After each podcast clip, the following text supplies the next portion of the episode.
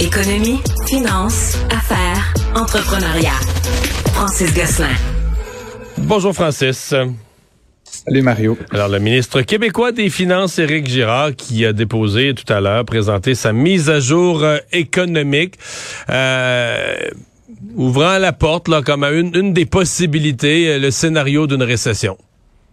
Effectivement. Donc, comment dire, il n'y a pas beaucoup de grandes surprises dans cette mise à jour économique-là. On flirte évidemment avec la, la, notion de récession ou en tout cas de fort ralentissement économique. Euh, Monsieur Girard le, évoque certains, euh, certaines personnes dans les grandes banques là, sont plus pessimistes que lui, on va dire. Mais bon, quel est le rôle d'un politique sinon d'être optimiste, Mario? Euh,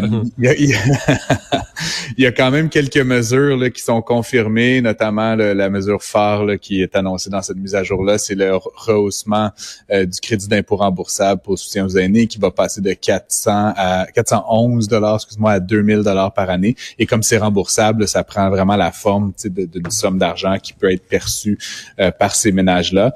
Euh, c'est une mesure qui va s'étendre sur plusieurs années, là, donc elle n'est pas ponctuelle. C'est vraiment une nouvelle mesure qui est mise en place.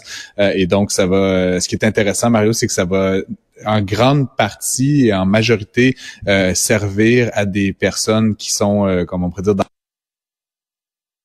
le besoin. 25 000 dollars par année. Et comme je le dis souvent, euh, quand on parle de, de lutte à l'inflation, quand on parle de redistribution, c'est ça la bonne cible. Donc au moins là-dessus, le ministre Girard fait fait la bonne chose, on pourrait dire. Euh, il y a aussi un autre élément pour moi qui, euh, qui est frappant, Mario, c'est l'indexation des programmes, là, notamment régime fiscal, assistance sociale, etc., qui vont être indexés à presque 7% C'est euh, presque du jamais vu. L'année dernière, c'était 2,6 à titre de comparaison. Donc là, vraiment, on va rehausser les prestations fixes pour certains, certaines catégories de contribuables. on dit que pour l'aide ben, sociale, je pense que c'est la plus grosse augmentation de l'aide sociale en 40 ans, quelque chose comme ça. Je voyais une manchette du genre. c'est ça, comme je le dis, c'est en guillemets du jamais vu c'est une très forte augmentation. Puis donc, évidemment, encore une fois, les personnes qui sont dans ce besoin-là, avec ce type de revenus-là, euh, vont pouvoir un petit peu plus faire face à l'augmentation des prix généralisés euh, qui, euh, qui découlent de l'inflation. Donc, encore une fois, une mise à jour, comme je dis, rien de rien de surprenant, mais des, des mesures là, qui semblent pour moi le toucher. il a parlé, il y avait un petit mot parce que on reproche au gouvernement Legault d'avoir été, alors qu'on dit que c'est un gouvernement qui est supposé de centre, voire de début de centre droite euh, euh, qui a augmenté le nombre de fonctionnaires. On n'a pas du tout été dans la, la, rigueur dans l'administration de l'État. Disons, bon, la pandémie, la pandémie a le dos large. C'est vrai que pour la pandémie, il a fallu embaucher du monde. Ça n'a pas été facile. Mais là, on a, bon, un certain effort, une certaine démarche d'optimisation pour aller chercher 1 de, de, de, dans les dépenses du gouvernement. Un effort louable? Un effort louable, certainement. Puis je pense que, comme tu le dis, le, le, gouvernement Legault avait été élu sur un programme, en tout cas de développement économique, on va le dire comme ça. Là. Je sais pas où on situe ça sur l'échiquier gauche-droite, mais certainement un, vraiment un, gouvernement, un parti d'entrepreneurs, presque on pourrait dire. Et évidemment, la pandémie est venue complètement euh, gâcher leur plan. Donc là, on reprend un petit peu le programme qui était celui lors de la première élection du GLACAC euh, il y a, a 4-5 ans. Euh, et donc, effectivement, un petit peu plus de rigueur dans la gestion. Et puis, forcément, euh, prenant en compte également, Mario, que actuellement le Québec, puis pour les prochaines années, vit une pénurie de main-d'œuvre qui ne va pas disparaître. Puis on le voit là, même avec un ralentissement économique et une éventuelle récession, la création d'emplois continue d'être forte au Québec. Et donc, je pense que c'est naturel à quelque part qu'on élague un petit peu peut-être la fonction publique. Puis, tu sais, encore une fois, avec tout le respect qu'on a pour pour cette, cette ces tâches-là, Mario, mais éventuellement pour laisser aussi à d'autres secteurs l'opportunité de mettre la main sur les, les salariés, les employés, puis donc contribuer au développement économique de la nation québécoise. Une grève au New York Times?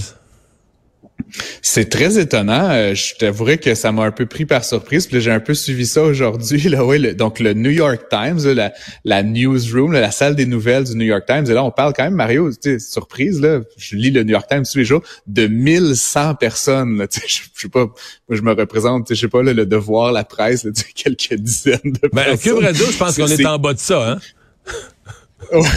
en bas de 1100 personnes. Parce que oui. sans, nul doute.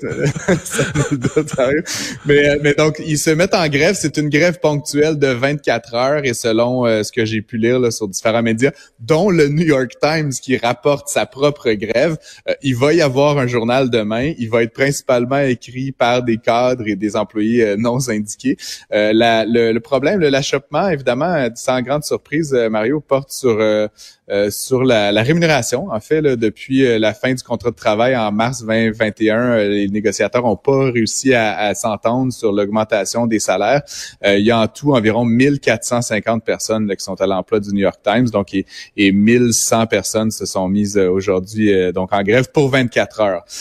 ça reste un moyen de pression important, puis comme tu peux te l'imaginer dans n'importe quel média, ben évidemment si tu ne publies pas autant de pages, autant de nouvelles, autant de sites, autant de pages vues, ben c'est les revenus d'annonceurs qui euh, qui en souffrent. Donc évidemment, la gestion, les, administrateurs du New York Times euh, ne voient pas cette grève-là d'un bon oeil, mais c'est pas non plus euh, général et limité. ça découle évidemment des pressions qu'on voit sur presque tous les médias actuellement. Puis le New York Times, c'est qu'on qu'on a vu complètement se transformer vers plus de numérique, vers des formules par abonnement, etc. bon, évidemment, subit comme tous les autres les pressions. Puis actuellement, avec l'inflation, ben, des pressions à la hausse sur la rémunération de son principal intrant, qui est des cerveaux donc, euh, donc on verra bien où ça nous mène, mais ça reste un moyen de pression euh, inédit. Puis comme euh, ça a été écrit, ça avait pas eu lieu là, dans une salle de nouvelles de cette ampleur-là depuis presque une quarantaine d'années. Donc c'est quand même une nouvelle intéressante dans, dans notre univers qu'on va suivre. Et la, la, crise énergétique, évidemment, mais la lutte au changement climatique, qui a propulsé les investissements dans toutes les formes d'énergie verte. Oui, effectivement, c'est un rapport de l'Agence internationale de l'énergie qui a attiré mon attention. Ça a été reporté par l'Agence France Presse puis par Le Devoir aujourd'hui, mais qui montre en fait que dans les, cinq prochaines années, selon les plans d'investissement qui sont annoncés et qui sont en place actuellement, on va développer autant de solaire et d'éolien que dans les 20 dernières années. Et essentiellement, on va doubler la capacité mondiale de production d'énergie euh, renouvelable. Puis euh, évidemment, il y a sûrement un petit côté de ça, fleur bleue, faire le bien, mais il y a une grosse partie qui est expliquée par la crise énergétique puis la volatilité extrême qu'on a vue euh, sur le marché des, combustibles fossiles euh, dans la dernière année, année et demie. Euh, la situation russe également contribue à, ce que certains acteurs cherchent à diversifier les sources juste pour éviter d'être un peu prisonniers là, des aléas géopolitiques comme on l'a vu.